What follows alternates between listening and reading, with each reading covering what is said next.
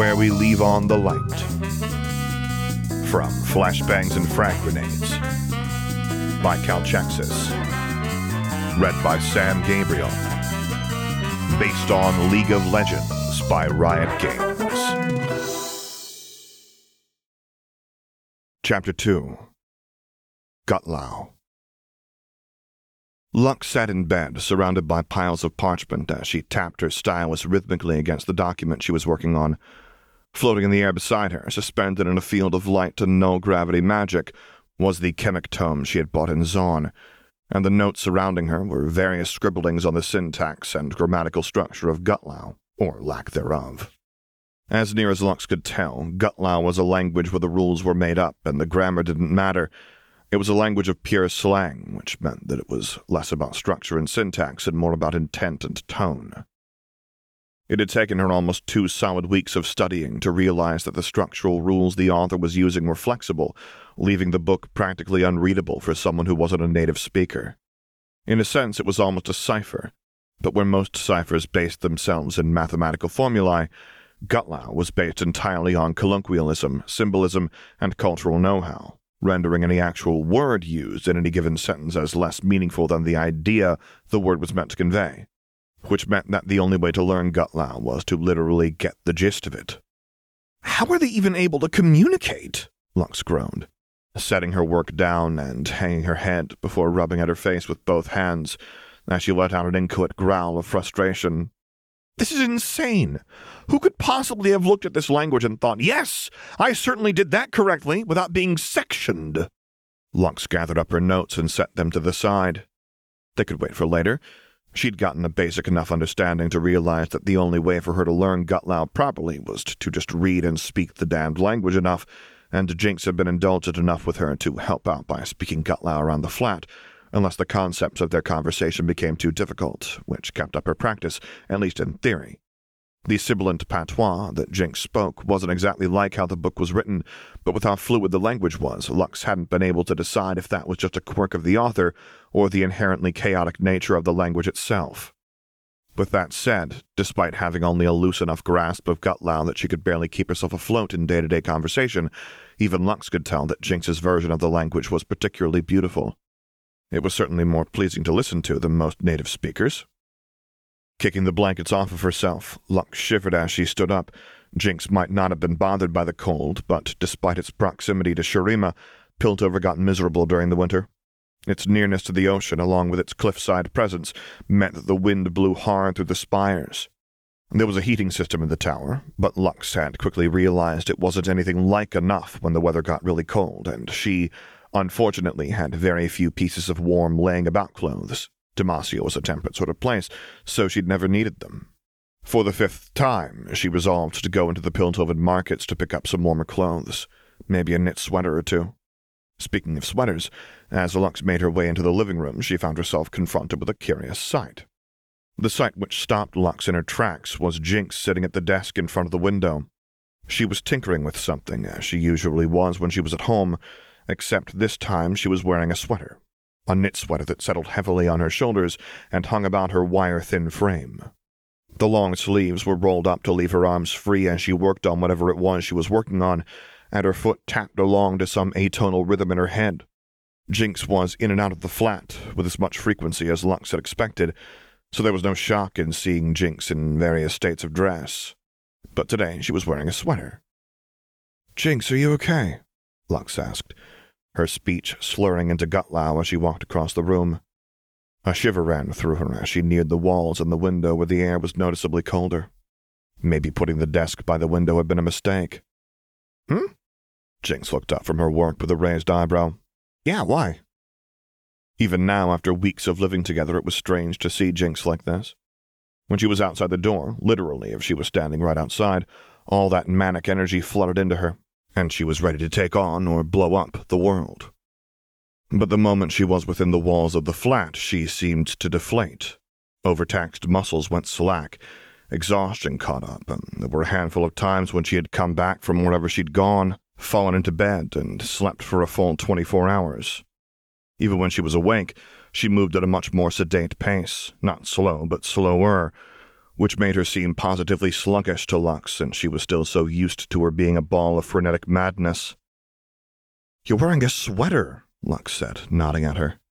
Oh, yeah, Jinx grumbled. It's freezing. Lux stared slack jawed for what felt like several minutes as her brain tried to catch up with that remark. A winter storm had blown across the ocean and was currently beating against the sea gates of Piltover and sweeping across the cliff faces and through the canyons of Zaun, so yes, it was freezing. But this marked the first time that Lux had ever heard Jinx acknowledge the temperature. I thought you didn't get cold, Lux said dumbly in common. What? Jinx started to cackle before following the switch away from her mother tongue. That's silly. Why wouldn't I get cold? Do I look like a Hextech cyborg? I've got skin blondie, not metal. Of course I get cold. You assaulted a Noxian fortress in autumn on the border of Freljord wearing two strips of leather and a napkin, Lux blurted. It was below freezing, and you. Wait, you. Jinx just shrugged as she turned back to her work. The cold didn't matter back then, so I ignored it. But I'm home, so I want to be warm. Lux wrapped her arms around herself and shivered. Realistically, she should have known that Jinx wasn't invincible or immune to the elements like some freak of nature, but she always seemed so imperturbable. Nothing of the physical world ever seemed to truly touch her, and so Lux had, unbeknownst even to herself, started to just take that for granted. The notion of Jinx as being only human was frankly a terrifying one. Aren't you cold? Jinx asked as she prodded at some piece of fine clockwork with a truing caliper. You're smaller than me. Another shiver rolled through Lux as she gave a wan chuckle. Yeah, should have thought it through, though. But I don't really have many warm clothes, not the kind you'd need for Piltover anyway, Lux admitted sheepishly. Demacia is practically sweltering by comparison. Jinx paused in her work as she looked back up at Lux. Her eyes flicked up and down, taking in the slender Demacian mage with that oddly calculating gaze of hers, then sighed set down her caliper, stood up, and walked over to Lux. What's wrong? Lux asked. You're cold, Jinx said simply. In a single, smooth motion, Jinx hooked her fingers under the hem of her sweater and hauled it over her head. And before Lux could voice her surprise or her embarrassment, since Jinx was wearing even less than usual underneath it, Jinx dropped the too big article of clothing over Lux. Lux blinked her hair out of her eyes as the sweater settled on her. It was hanging off one shoulder, and she was all but swimming in it, but it was certainly warm. Honestly, it had more in common with a small blanket with holes in it than a sweater, as far as Lux was concerned. Lux looked up sharply at Jinx, who had covered her mouth with her hand and was almost shaking with suppressed laughter, and Lux puffed up indignantly as she tried to get her arms through the sleeves. What? Lux huffed. I'm shorter than you, okay? You're a beanpole and I'm shorter. What did you expect? Jinx's self control failed her as she burst into laughter. You look ridiculous! Finally, Lux managed to shove her arms into the sleeves and bunch them up, although it still left the sweater sagging down to her knees thanks to it clearly having been made for Jinx's lanky frame. Lux bristled as she kicked and yanked on it until it fell straight on her, and as damning as it was to her pride, she had to admit that she was significantly warmer now. Still, Jinx was laughing at her, which meant Lux couldn't just let it go. She had to get some kind of payback. A thought occurred to her, a wicked one, and Lux smiled as she relaxed, let the sleeves fall all the way slack, and put on her most innocent smile as she brought her completely sweater clad arms and hands up and opened for a hug, and Jinx froze with a slight choking sound as an uncharacteristic blush warmed her pale features. I'm still cute, though, right? Lux asked softly, sticking her bottom lip out in what she'd been given to understand was a criminally strong pout for good measure. Jinx worked her jaw uselessly for a long moment before coughing her throat clear and rubbing at her face as she turned away to pointedly look anywhere but at Lux. Without her manic focus, Lux found that Jinx was almost normal if one were willing to look past her extremely unusual method of observation, information processing, and problem solving, which admittedly was asking a lot. Come on, Blondie, that, that's not. Jinx rubbed at her face and crossed her arms as she scraped at the bottommost corners of her brain for a response. Taking pity on her girlfriend, Lux sidled up beside Jinx, wrapped an arm around hers, and pulled her down onto the couch. Jinx sighed as she curled up against Lux, burying her face into her shoulder as Lux leaned into the touch and rested her head on Jinx's crown. He's, he's still cute, Blondie, Jinx murmured. You're always cute. I just. I don't know what to do or say, you know? I know, Lux replied softly before shifting back into Gutlow and saying, I'm sorry for teasing you. I know you get flustered easily, and that was mean. Nah, I laughed at you, Jinx said, following Lux's lead. Lux shifted so she could drape an arm over Jinx. This is what she had been wanting most out of her move to Piltover. No more hiding from Mother. No more forcing Jinx to dodge between patrols to come in through her window just to visit her for a single night. Now they had all the time in the world and a place that was all theirs. I love you, Lux said as she nuzzled against Jinx's mop of electric blue before pecking a kiss on top of her head.